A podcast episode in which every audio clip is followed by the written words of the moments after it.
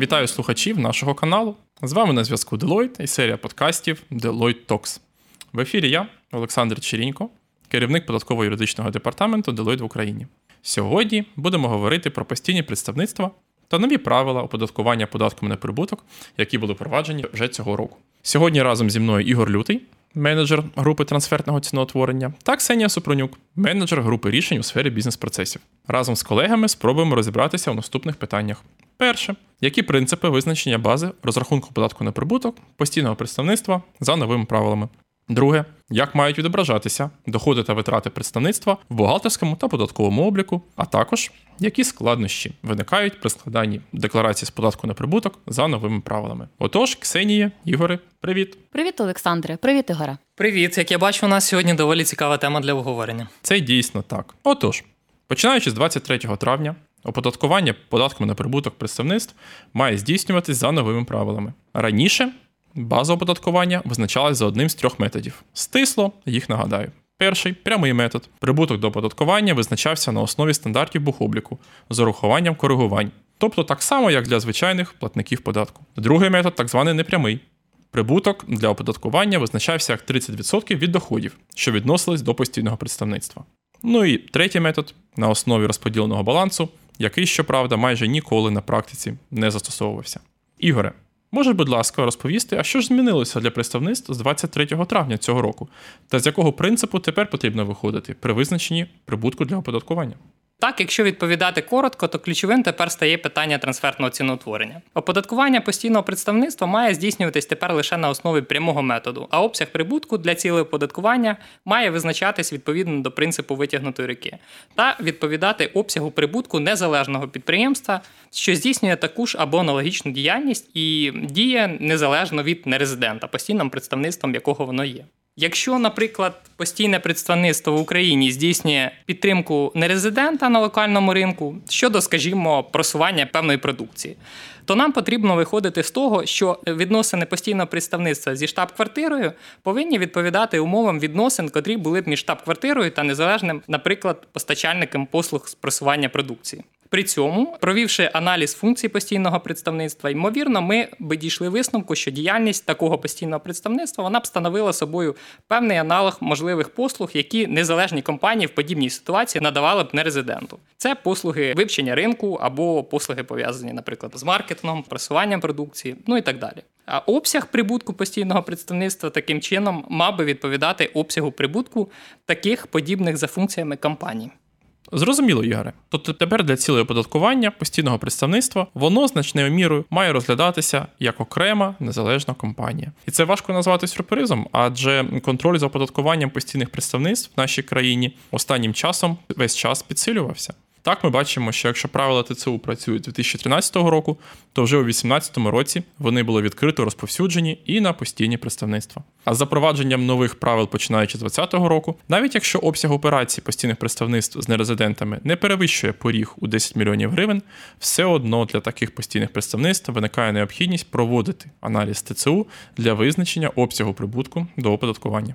Абсолютно точно. Крім того, впровадження правил протягом звітного періоду воно само по собі також викликало цілий ряд запитань. Я думаю, Ксенія зможе це підтвердити. Так, дійсно.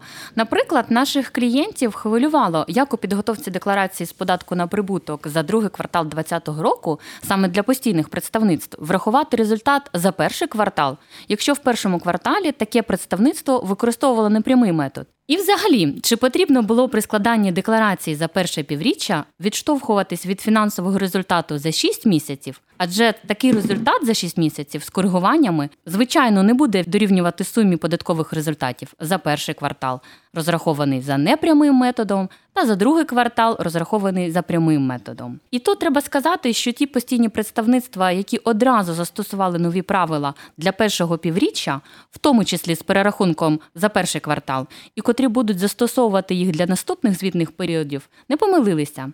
Дійсно, більш правильно використовувати прямий метод для звітного періоду, що ми також розуміємо з роз'яснень податкових органів, які підтверджують використання загальної форми декларації з податку на прибуток, починаючи уже з першого півріччя 2020 року.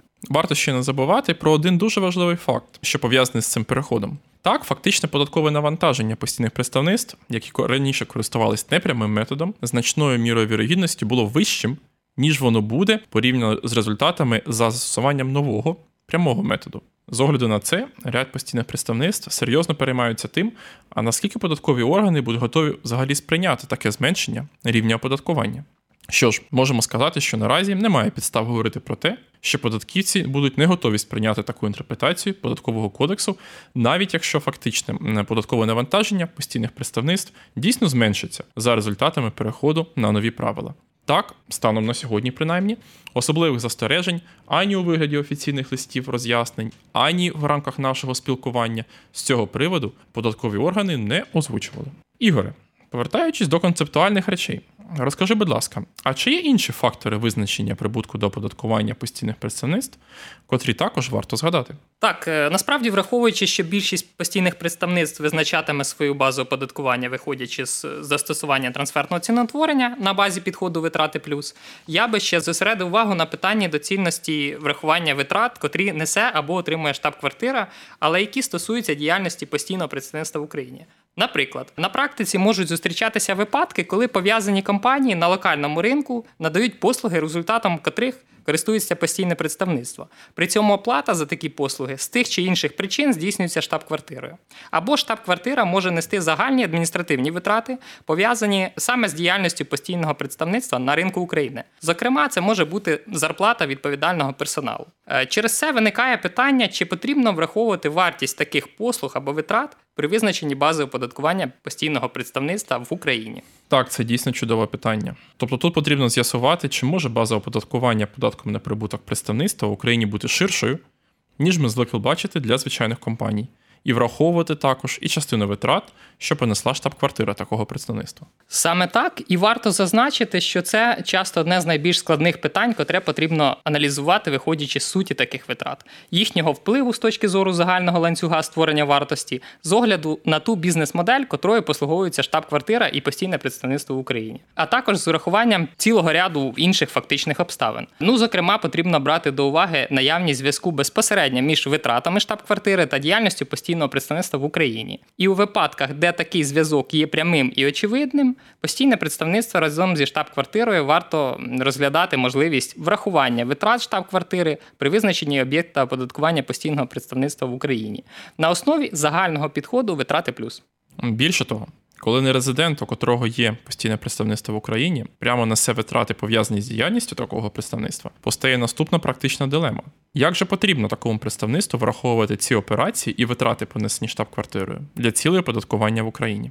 Тут маємо два можливих підходи.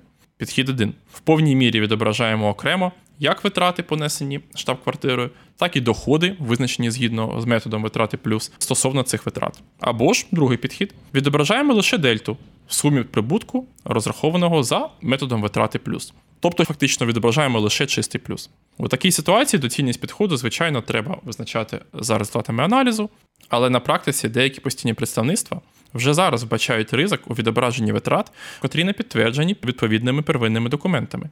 Вони мають побоювання, що податкові органи радо сприймуть доходи, але заперечать право на витрати.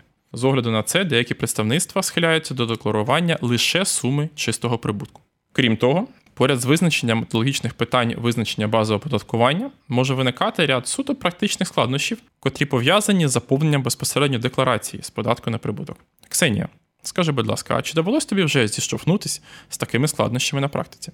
Так, складнощів насправді було багато саме для тих представництв постійних, які використовували непрямий метод для визначення бази оподаткування податком на прибуток. Варто сказати, що всі представництва чекали на відтермінування введення нових правил на 2021 рік. Але прийняття закону у середині другого кварталу 2020 року все змінило і змусило платників дуже швидко адаптуватися. Першу проблему ми вже обговорили трохи раніше, а саме як відобразити доходи і витрати у декларації декларації з податку на прибуток за перше півріччя, в якому перший квартал постійне представництво використовувало непрямий метод, а у другому кварталі має застосовувати прямий метод. Враховуючи, що податковий кодекс України не містить окремого звітного періоду другий квартал, відповідно за перше півріччя показники доходів і витрат мають бути відображені вже за новими вимогами. По-друге, для постійних представництв, для яких обов'язковим стало складання звичайної форми декларації з податку на прибуток, багато питань виникло щодо заповнення самої форми звіту. Наприклад, як заповнити додаток РІ, в якому потрібно було вперше проаналізувати та визначити різниці, які збільшують чи зменшують фінансовий результат для цілей оподаткування. І до речі, зараз є певна колізія вимог податкового кодексу, адже з одного боку це за процедурою відповідно до статті 39 необхідно здійснювати коригування бази оподаткування на прибуток постійного представництва лише за результатами звітного року. Проте з іншої сторони, для платників постійних представництв вона існує вже на етапі підготовки квартальних декларацій, щоб відповідати принципу витягнутої руки. При цьому на етапі підготовки квартальної декларації зіставних у часі даних про фінансові показники зіставних компаній для визначення діапазону рентабельності у базах даних просто не буде, оскільки вони оновлюються зі значним запізненням. Ну, скажімо, для першого звітного кварталу, коли вступили в силу нові правила, в базах даних була фінансова інформація тільки за 2018 рік. Хоча період, для якого потрібно було провести аналіз, це аж другий квартал 2020 року. Відповідно, можуть бути і методологічні, і вже суто технічні складнощі з коригуванням бази оподаткування постійного представництва, не за результатами року, а вже на етапі підготовки квартальної звітності. Однак ми розуміємо, що податківці можуть наполягати саме на останньому підході. Саме так. Додатково варто зазначити, що оскільки дані декларації з податку на прибуток основуються на показниках фінансової звітності, правильне ведення бухгалтерського обліку та складання достовірної фінансової звітності стає вкрай важливим для постійних представництв. Ксенія, Ігоре, дякую за корисні коментарі.